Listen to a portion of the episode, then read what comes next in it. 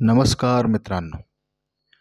आज मी तुम्हाला एका अशा पुस्तकाविषयी माहिती सांगणार आहे ज्यामध्ये भारताच्या स्वातंत्र्यानंतर झालेल्या पहिल्या काश्मीर युद्धामध्ये भारतीय हवाई दलाने दिलेल्या योगदानाविषयी माहिती दिलेली आहे. पाच ऑगस्ट दोन हजार एकोणीस हा जम्मू काश्मीरच्या इतिहासातील एक महत्त्वाचा आणि ऐतिहासिक दिवस. तसा या राज्याच्या इतिहासात असे अनेक महत्त्वाचे दिवस खच्चून भरलेले आहेत. पण या दिवसाचे महत्त्व खचितच वेगळे. जम्मू काश्मीरला वेगळी ओळख देणारे भारतीय संविधानातील कलम तीनशे सत्तर भारत सरकारने हटवले आणि खऱ्या अर्थाने जम्मू काश्मीरचे भारतात एकीकरण झाले. हे कलम तीनशे सत्तर काय आहे? काश्मीर समस्या काय आहे? यावर आज बरीच पुस्तके उपलब्ध आहेत. एकोणीसशे सत्तेचाळीसमध्ये झालेल्या काश्मीरच्या भारतातील विलिनीकरणावर देखील आज बरेच लिखाण उपलब्ध आहे. भारत आणि पाकिस्तान एकोणीसशे सत्तेचाळीसमध्ये स्वतंत्र झाल्यावर एकूण तीन संस्थानांचे भारतातील विलिनीकरण हे प्रलंबित होते. त्यापैकी जुनागड आणि हैदराबादचे विलिनीकरण सैनिकी कारवाईद्वारे करण्यात आले. तिसरे संस्थान होते जम्मू काश्मीरचे. या संस्थानाचे महाराज हरिसिंग यांच्या स्वतंत्र काश्मीराच्या स्वप्नांना पाकिस्तानने आक्रमण करून सुरुंग लावला. पाकिस्तानी लष्कराच्या पाठिंब्याने आणि मार्गदर्शनाखाली टोळीवाल्यांनी काश्मीरवर आक्रमण केले आणि महाराजांची तोकडी सेना हे आक्रमण रोखण्यास असमर्थ ठरली. टोळीवाल्यांच्या आक्रमणाने जम्मू काश्मीरची राजधानी श्रीनगरला धोका निर्माण झाला आणि त्यानंतर भयभीत झालेल्या महाराजा हरिसिंग यांनी भारतात सामील होण्याच्या करारावर स्वाक्षरी केली. काश्मीर भारतात विलीन झाल्यानंतर लगेच भारताने आपली सेना काश्मीरच्या रक्षणार्थ पाठवली आणि पहिल्या काश्मीर युद्धाची सुरुवात झाली.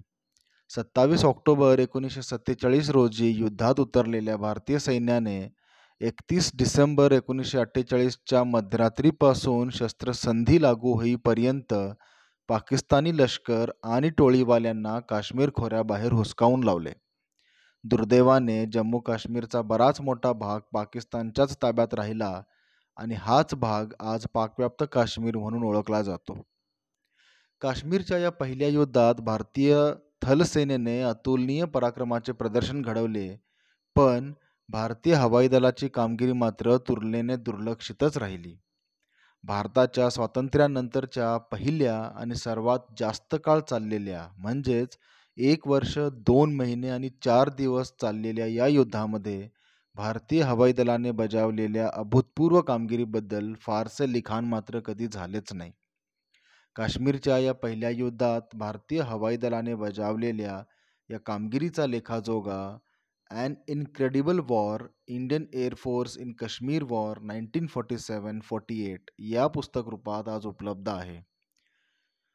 या पुस्तकाचे लेखक air marshal Bharat Kumar Param Vishisht Seva medal Ati Vishisht सेवा मेडल रिटायर्ड यांनी अत्यंत परिश्रमाने इतिहासाचे सर्वत्र विखुरलेले तुकडे आणि दस्तऐवज एकत्र आणून चारशे तीस पानांच्या या पुस्तकामध्ये अगदी बाल्यावस्थेत असलेल्या आणि फाळणीमुळे तुलनेने क्षमता कमी झालेल्या भारतीय हवाई दलाचा या युद्धातील भीम पराक्रम सूत्रबद्ध केलेला आहे.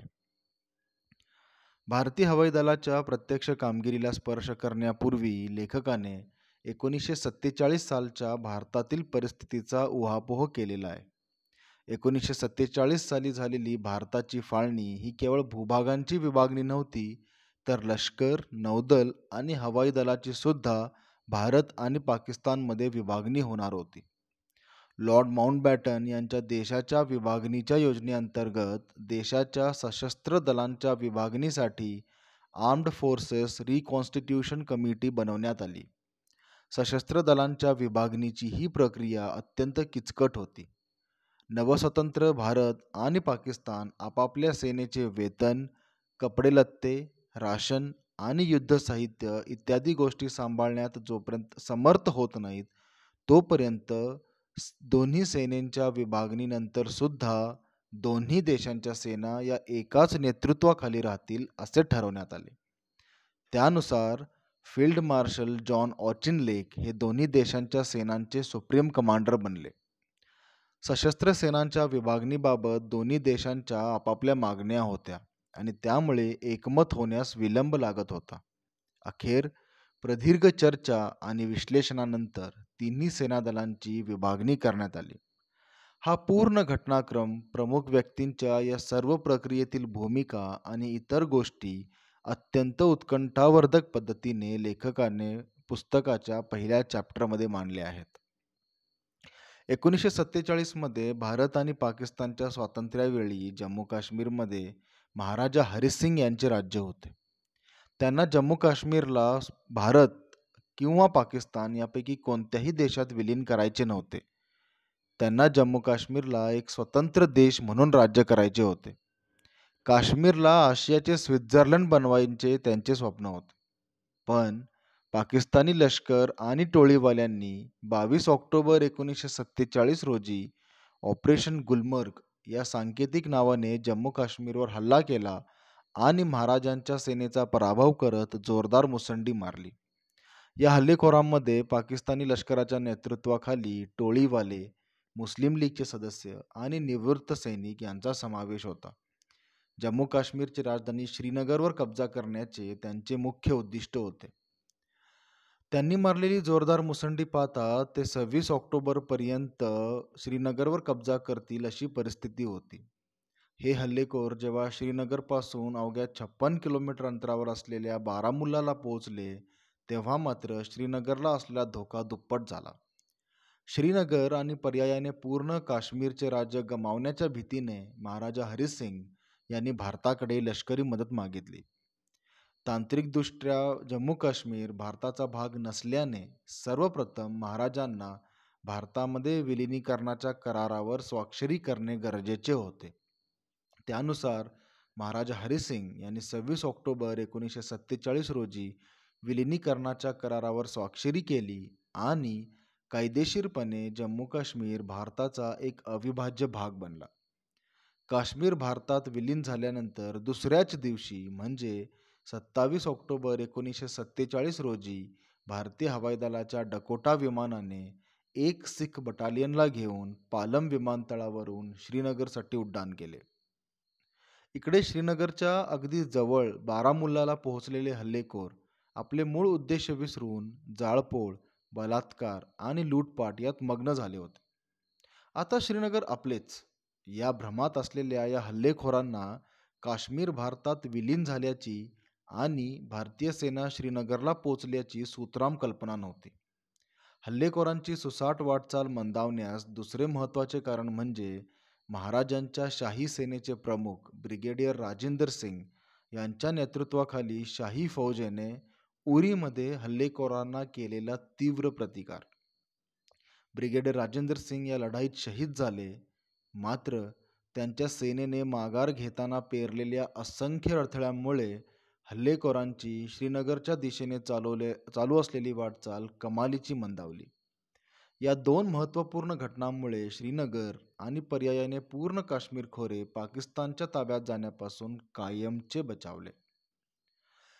The airlift that saved Srinagar and Kashmir valley म्हणजेच भारतीय हवाई दलाचे एक उड्डाण ज्याने श्रीनगर आणि काश्मीर खोऱ्याला वाचवले.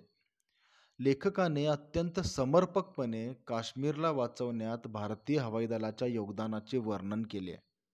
श्रीनगर विमानतळ हल्लेखोरांच्या ताब्यात गेला आहे की नाही याबाबत स्पष्ट माहिती नसताना सुद्धा भारतीय हवाई दलाच्या वैमानिकांनी धोका पत्करून भारतीय थलसेनेच्या एका बटालियनला श्रीनगरला पोचवले आणि हाच काश्मीरच्या युद्धाला आणि एकंदर इतिहासाला कलाटणी देणारा निर्णायक प्रसंग होता. पहिल्या तीन दिवसात भारतीय हवाई दलाने नऊशेपेक्षा जास्त सैनिकांना शस्त्रे दारुगोळा आणि इतर युद्ध साहित्यासोबत काश्मीरला पोचवले. लेखकाने पुस्तकाच्या दुसऱ्या चॅप्टरमध्ये भारतीय हवाई दलासमोर असलेल्या आव्हानांचे विवेचन केलेले आहे. त्या काळी श्रीनगर विमानतळाची धावपट्टी ही केवळ छोट्या विमानांच्या उड्डाण आणि उतरण्यासाठी बनवण्यात आलेली होती. विमानतळावर मूलभूत संसाधने आणि सोयीसुविधांचा अभाव असल्याने लष्करी विमानांच्या मोहिमांसाठी ते विमानतळ योग्य नव्हते. विमानांच्या उतरण्यास मदत करणारी कोणतीही दिशादर्शक उपकरणे म्हणजेच नेव्हिगेशनल इन्स्ट्रुमेंट्स तेथे उपलब्ध नव्हती. कोणताही अपघात झाल्यास बचावाच्या कोणत्याही सुविधा तेथे नव्हत्या. विमानात इंधन भरण्यासाठी सुद्धा कोणतीही सुविधा नव्हती. विमानतळावरील धावपट्टी ही एका कच्च्या रस्त्याप्रमाणे असल्याने प्रत्येक वेळी जेव्हा एखादे विमान तेथे उतरायचे तेव्हा एक धुळीचा फार मोठा लोट निर्माण व्हायचा. ज्यामुळे तेथील दृश्यमानता म्हणजेच विजिबिलिटी धोकादायकरित्या कमी व्हायची. तेथे विमान वाहतूक नियंत्रण कक्ष म्हणजे ए टी सी सुद्धा नव्हते. त्यामुळे वैमानिकांना विमान उतरवण्यासाठी पूर्णपणे स्वतःच्या कौशल्यावर अवलंबून राहावे लागायचे. काश्मीर खोऱ्यातले कधीही बदलणारे हवामानसुद्धा वैमानिकांसाठी एक मोठे आव्हान होते.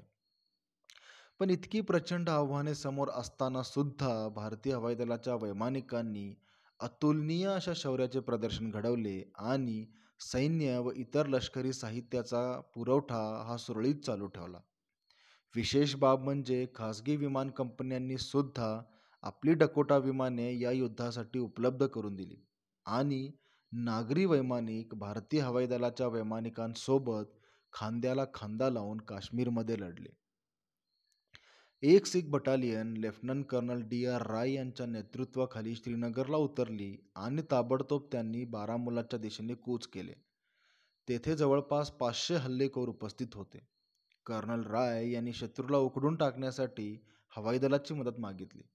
हवाई दलाच्या स्पिटफायर लढाऊ विमानांनी अंबालातून आणि हार्वर्ड विमानांनी श्रीनगर येथून उड्डाण केले आणि बारामुल्लामध्ये शत्रूवर तुफानी हल्ला चढवला. लढाऊ विमानांसोबतच मालवाहू डकोटा विमानांनी शत्रूची टेहळणी करून मौल्यवान अशी माहिती लष्कराला पुरवली ज्याचा प्रत्यक्ष लढाईत प्रचंड फायदा झाला.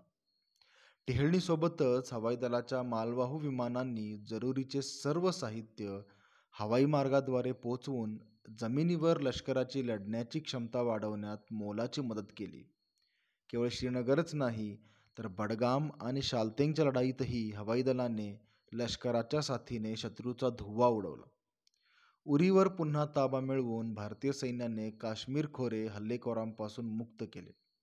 या पूर्ण लढाईचा थरार पुस्तकाच्या दुसऱ्या चॅप्टरमध्ये वर्णन केलेला आहे. आज या एपिसोडमध्ये हे पहिले दोन्ही चॅप्टर सांगून मी इथेच थांबत आहे.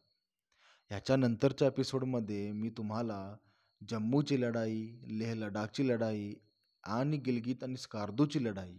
तसेच भारतीय हवाई दलाच्या दृष्टिकोनातून या युद्धाचे केलेले विश्लेषण याबद्दल तुम्हाला मी माहिती सांगणार आहे. तोपर्यंत सुरक्षित रहा वाचत रहा आणि खूप खूप धन्यवाद.